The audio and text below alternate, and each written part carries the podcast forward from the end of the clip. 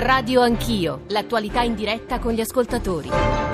Terzo capitolo, terza tappa di Radio Anch'io stamane, eh, dedicata alla manovra, in questo caso però alla voce delle parti sociali e a un'analisi eh, del, de, di quello che l'opinione pubblica pensa, eh, almeno eh, sulla base di quello che si, si ascolta, si vede, si legge sui giornali, della manovra stessa. Prima però leggo un sms appena arrivato 335 699 2949 che immaginiamo vero. Buongiorno, mi chiamo Luciana, lavoro in Commissione europea, vi ascolto ogni mattina da Bruxelles, non ne posso più di sentire politici, opinionisti, ascoltatori parlare di Unione Europea come istituzione vessatoria che si inventa provvedimenti contro i popoli europei tutto, e ribadisco tutto, viene in ultima analisi decisa dal Consiglio europeo, cioè da membri, eh, dagli Stati membri del Consiglio. E quindi è una procedura più che democratica. Ci sta ascoltando Arturo Artom, eh, imprenditore, tra poco lo saluteremo e coinvolgeremo, prima però eh, una, sei WhatsApp audio sui temi che stiamo affrontando in questi minuti, eccoli sarebbe bisogno di una manovra decisa verso l'abbassamento delle tasse, verso la parificazione fra lavoro pubblico e privato, verso le liberalizzazioni e il taglio della spesa, cosa che nessuno sa fare. Eh, buongiorno, sono Francesco dalla provincia di Avellino. Beh, per forza che il 60% degli italiani è favorevole alla manovra, perché è una manovra che dà tutto a tutti. Il problema è dove li prende questi soldi. Se si danno soldi a, eh, con il reddito di cittadinanza, ai pensionati, si tagliano le tasse, eh, mi, mi sorprende che non sia favorevole il 100%, il 90% eh, l'Europa in fondo ci può ricattare solo per il fatto che eh, se si fa troppo debito eh, possono temere di doverlo ripagare loro in qualche maniera. Basta inserire una, una clausola di salvaguardia al nuovo sistema di pagamento e in questo modo eh, l'Europa sarà costretta a accettarlo motivi della condanna della nostra politica economica sono semplicemente questi. Abbiamo il più alto debito pubblico che mai abbiamo registrato. In compenso abbiamo anche la più alta evasione fiscale. Come vogliamo conciliare queste cose con una politica economica retta?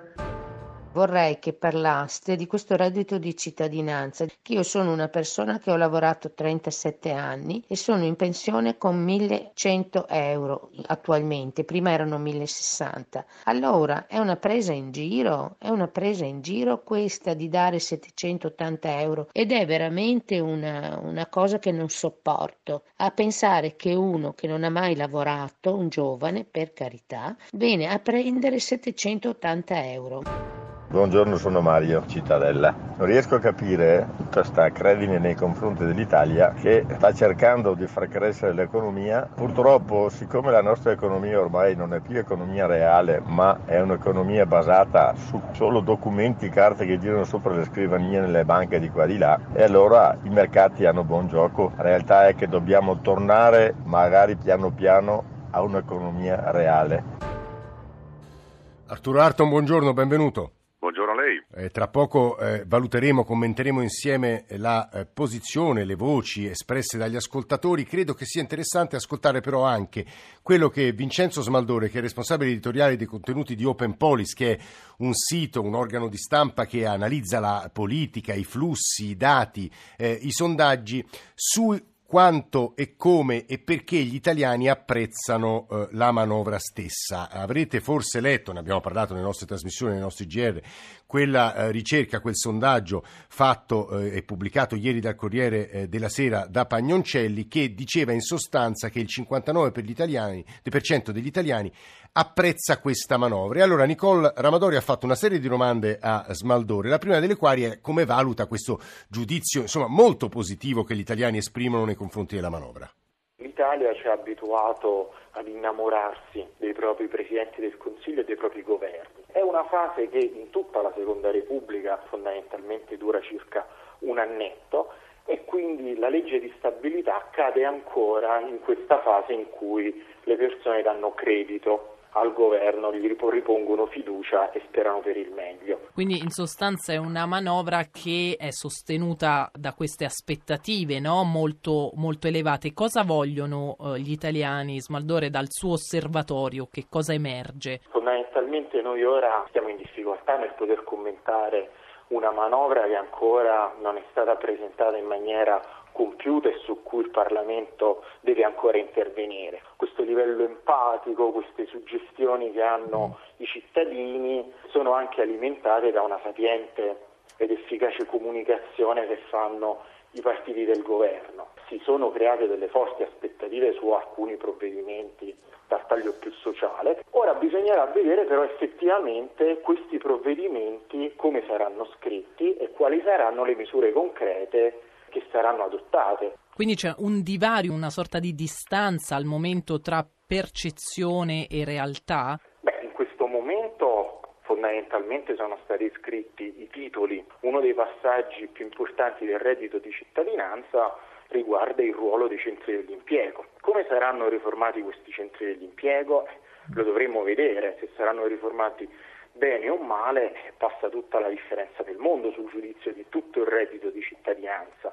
Anche su quota 100, no? Su quota 100 molti, hanno, molti cittadini hanno capito che eh, vi era per loro la possibilità di andare in pensione prima, continuando a maturare tutti, tutti, i loro contributi e invece non sarà così. Finché il dibattito politico si basa sulla comunicazione e i comunicati stampa, il rischio è quello di parlare di cose che sono diverse dagli atti formali del Parlamento. È certo che se la fiducia dei cittadini è alta sul governo, c'è tanta aspettativa sulle manovre e sui provvedimenti del governo, il rischio che il governo ha è ancora più alto perché una disillusione da parte dei cittadini potrebbe essere ancora più forte. Un sentimento diffuso e in questo momento anche abbastanza comune è che ad esempio i mercati, così come lo spread, siano considerati un'indebita interferenza, poi però emerge che soltanto un italiano su quattro sa che cos'è lo spread ed è in grado di valutare correttamente le cause e le conseguenze dello spread. Come valuta questo tipo di approccio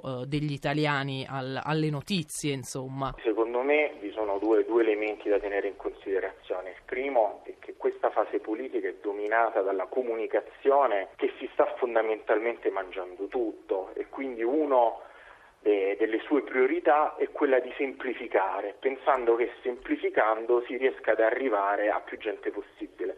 Il rischio è che un'eccessiva semplificazione ci porti a una completa mistificazione, a uno scollamento totale fra quello che viene detto, appunto che deve essere immediato, veloce, in una battuta, in un tweet, e invece una complessità della realtà che vive di più attori, di più poteri, di più confronti. Un secondo elemento è un po' la sindrome d'accerchiamento che eh, viene un po' raccontata di un'Italia rispetto agli altri paesi e soprattutto di un rapporto quasi a mo' di matrigna dell'Italia rispetto all'Europa. Questi due elementi potrebbero essere due cose che in effetti non aiutano il dibattito pubblico a essere maturo e a fare un confronto fra i politici per far informazione nei confronti dei cittadini. E questa era l'analisi piuttosto interessante, a onore del velo di Vincenzo Smaldore, responsabile Open Policy, intervistato da Nicole Ramadori. Andiamo da Arturo Artom, leggo soltanto un WhatsApp che ci ha appena mandato Daniele Viotti. Europarlamentare Partito Democratico, relatore al bilancio. Confermo quanto diceva la funzionaria della Commissione nel messaggio che vi ha mandato. L'Europa non esiste, esistono le istituzioni e quella che decide tutto è il Consiglio, cioè i capi di Stato e di Governo. Quindi dare la colpa all'Europa non ha senso. Il colpevole devono sempre cercarlo tra i 28 Stati membri. Arturo Artom, dicevo, imprenditore eh, presidente Confapi, vicino a Davide Casaleggio, vicino ai Casaleggio e, e vicino al mondo dei 5 Stelle. Lei conferma che questa manovra, a suo avviso, è una manovra espansiva e che non comporterà per noi dei rischi eccessivi? Eh, assolutamente, ricordiamoci che rispondendo anche all'europarlamentare del PD, sì. che il vero drammatico punto sono stato l'aumento sì molto forte e drammatico del rapporto debito-PIL che ci sono state nei tre anni di introduzione dell'austerity. Dal 2012 al 2015 il rapporto è schizzato dal 115, 116 al 132, cioè 16 punti, ed è sostanzialmente poi rimasto stabile nei 3-4 anni successivi di governi Renzi e successivi. Sì. Eh, adesso la manovra che è leggermente espansiva, stiamo ricordandoci sì. che non abbiamo assolutamente sforato il rapporto deficit-PIL del 3%, ma eravamo al 2,4% sotto un rapporto tendenziale che sarebbe stato 1,9, quindi stiamo parlando di 1,05 in più sì. rispetto a quello che si poteva aspettare, eh, tra il reddito di cittadinanza da una parte che ripeto è uno strumento per far tornare a cercare attivamente dentro un circolo virtuoso del lavoro sano, bianco, nero, soprattutto nell'area depressa del sud, ma sarà anche per il nord Italia, speriamo centinaia di migliaia di, lavoratori,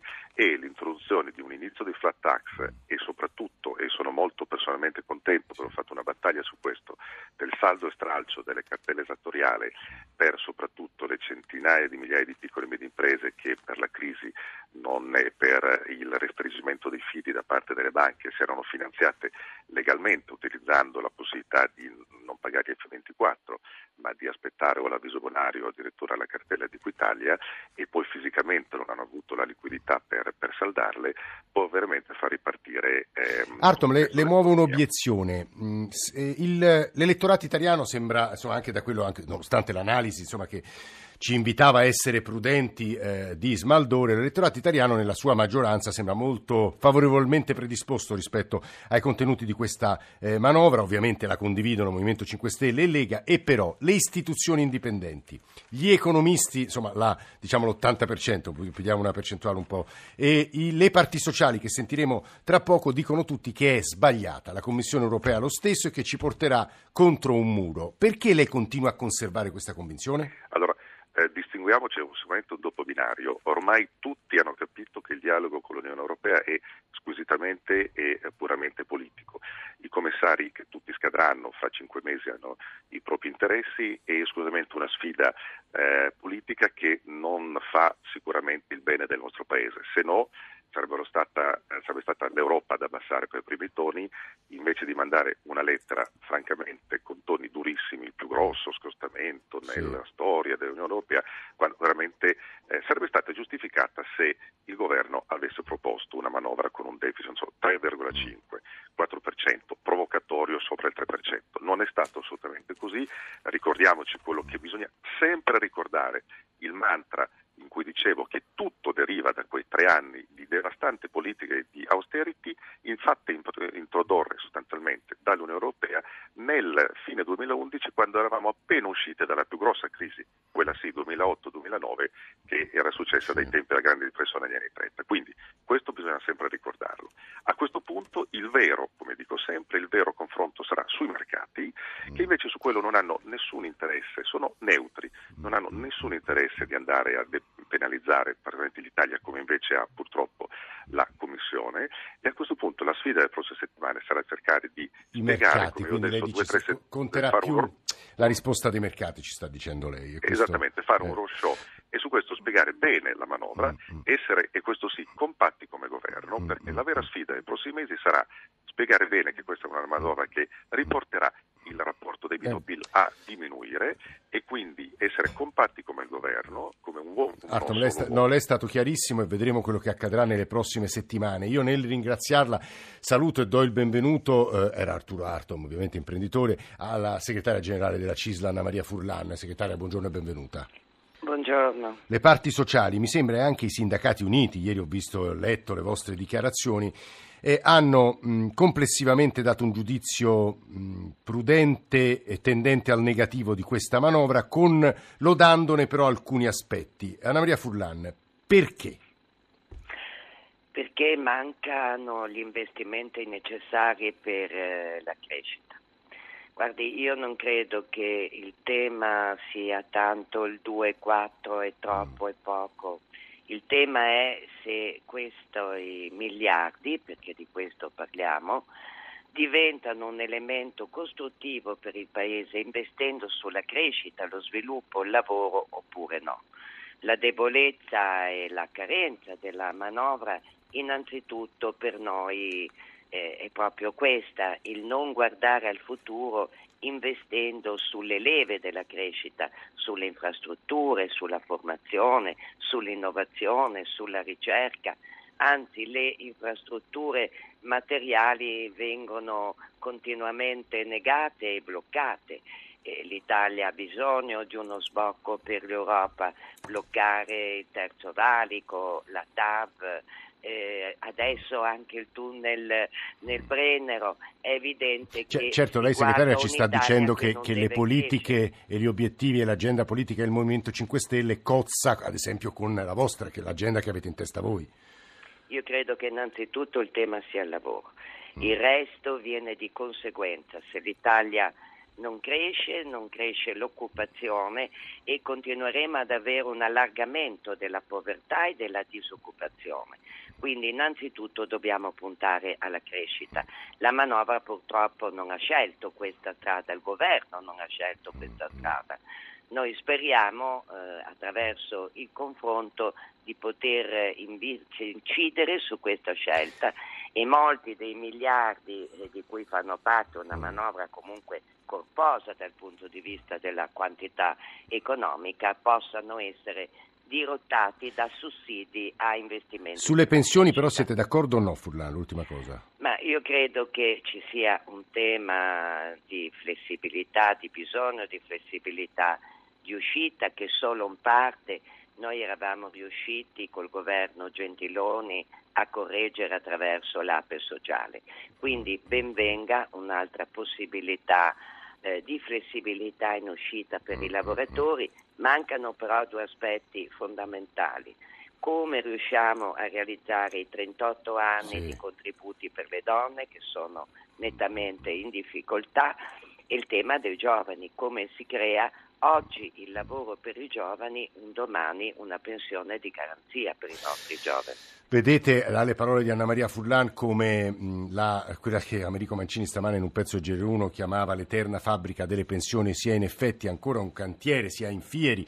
E eh, devo dire mh, che anche eh, finché non avremo dei testi, e ora il Parlamento eh, sta cominciando a esaminare quei decreti, sarà difficile pronunciarsi con un giudizio compiuto, ma insomma le parole di Anna Maria Furlan mi sembravano suggerire l'idea che si possa ancora intervenire e modificare, chiedeva questo in sostanza il sindacato come parte sociale nel ringraziarla molto salutiamo la direttrice generale, direttore generale di Confindustria Marcella Panucci. Panucci, benvenuta, buongiorno direttore. Grazie, buongiorno. Perché immagino che lei condivida parte dell'analisi di Anna Maria Furlan, meno immagino quella sulle pensioni, ma quella sui mancati investimenti eh, da quello che abbiamo letto in questi giorni, parole molto dure soprattutto di Asso Lombarda e della parte del nord di Confindustria sono state abbastanza nette insomma nei confronti di questa manovra. Perché Panucci? Condivido quello che diceva Anna Maria Furlan sul tema crescita, perché oggettivamente dei 37 passa miliardi della manovra alla crescita ne sono destinati a quanto risulta al momento circa 4, massimo 5. E allora se io voglio sostenere degli interventi di carattere assistenziale, come per esempio il reddito di cittadinanza e le pensioni, me lo devo permettere producendo reddito. E il reddito si produce investendo, esattamente come diceva Anna Maria Furlana. E allora c'è una presa di posizione molto chiara di Confindustria tutta, a partire dalle associazioni del nord ma anche da quelle del sud, eh, che forse sono state meno ascoltate ma hanno tanto da dire anche loro perché è una manovra che non investe eh, eh, per, Però Artom stesso, ma insomma a leggere eh, i difensori di questa manovra si dice aumenteranno i consumi con il reddito di cittadinanza, con la flat tax, si mettono più soldi in tasca ai cittadini, guardi, si rompe l'austerity in realtà non, non sarà così, nel senso che alcune di queste misure determineranno un piccolo aumento dei consumi, la gran parte determineranno un aumento del risparmio delle persone perché a fronte di incertezza futura si risparmia di più e lo stiamo vedendo adesso. Ma le misure che hanno un effetto maggiore sui consumi sono quelle che attivano attraverso una parte di spesa pubblica la spesa privata, quindi le misure fiscali che incentivano gli investimenti sono quelle che fanno sì che i privati ci mettano anche i propri soldi e in quel caso aumentano molto più nettamente i consumi rispetto a quanto possono aumentare con il reddito di cittadinanza.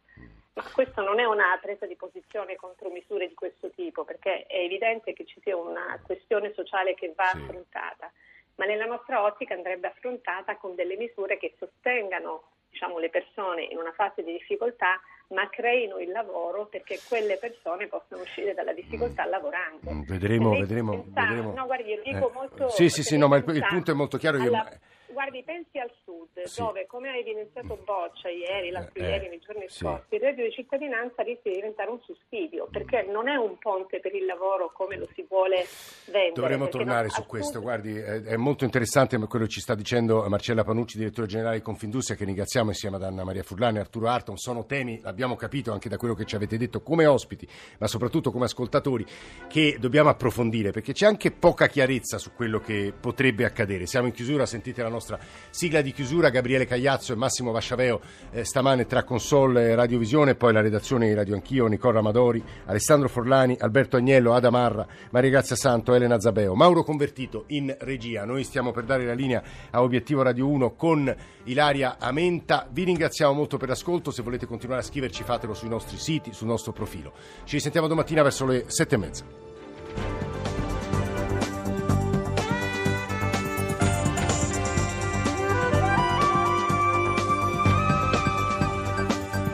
Rai Radio 1.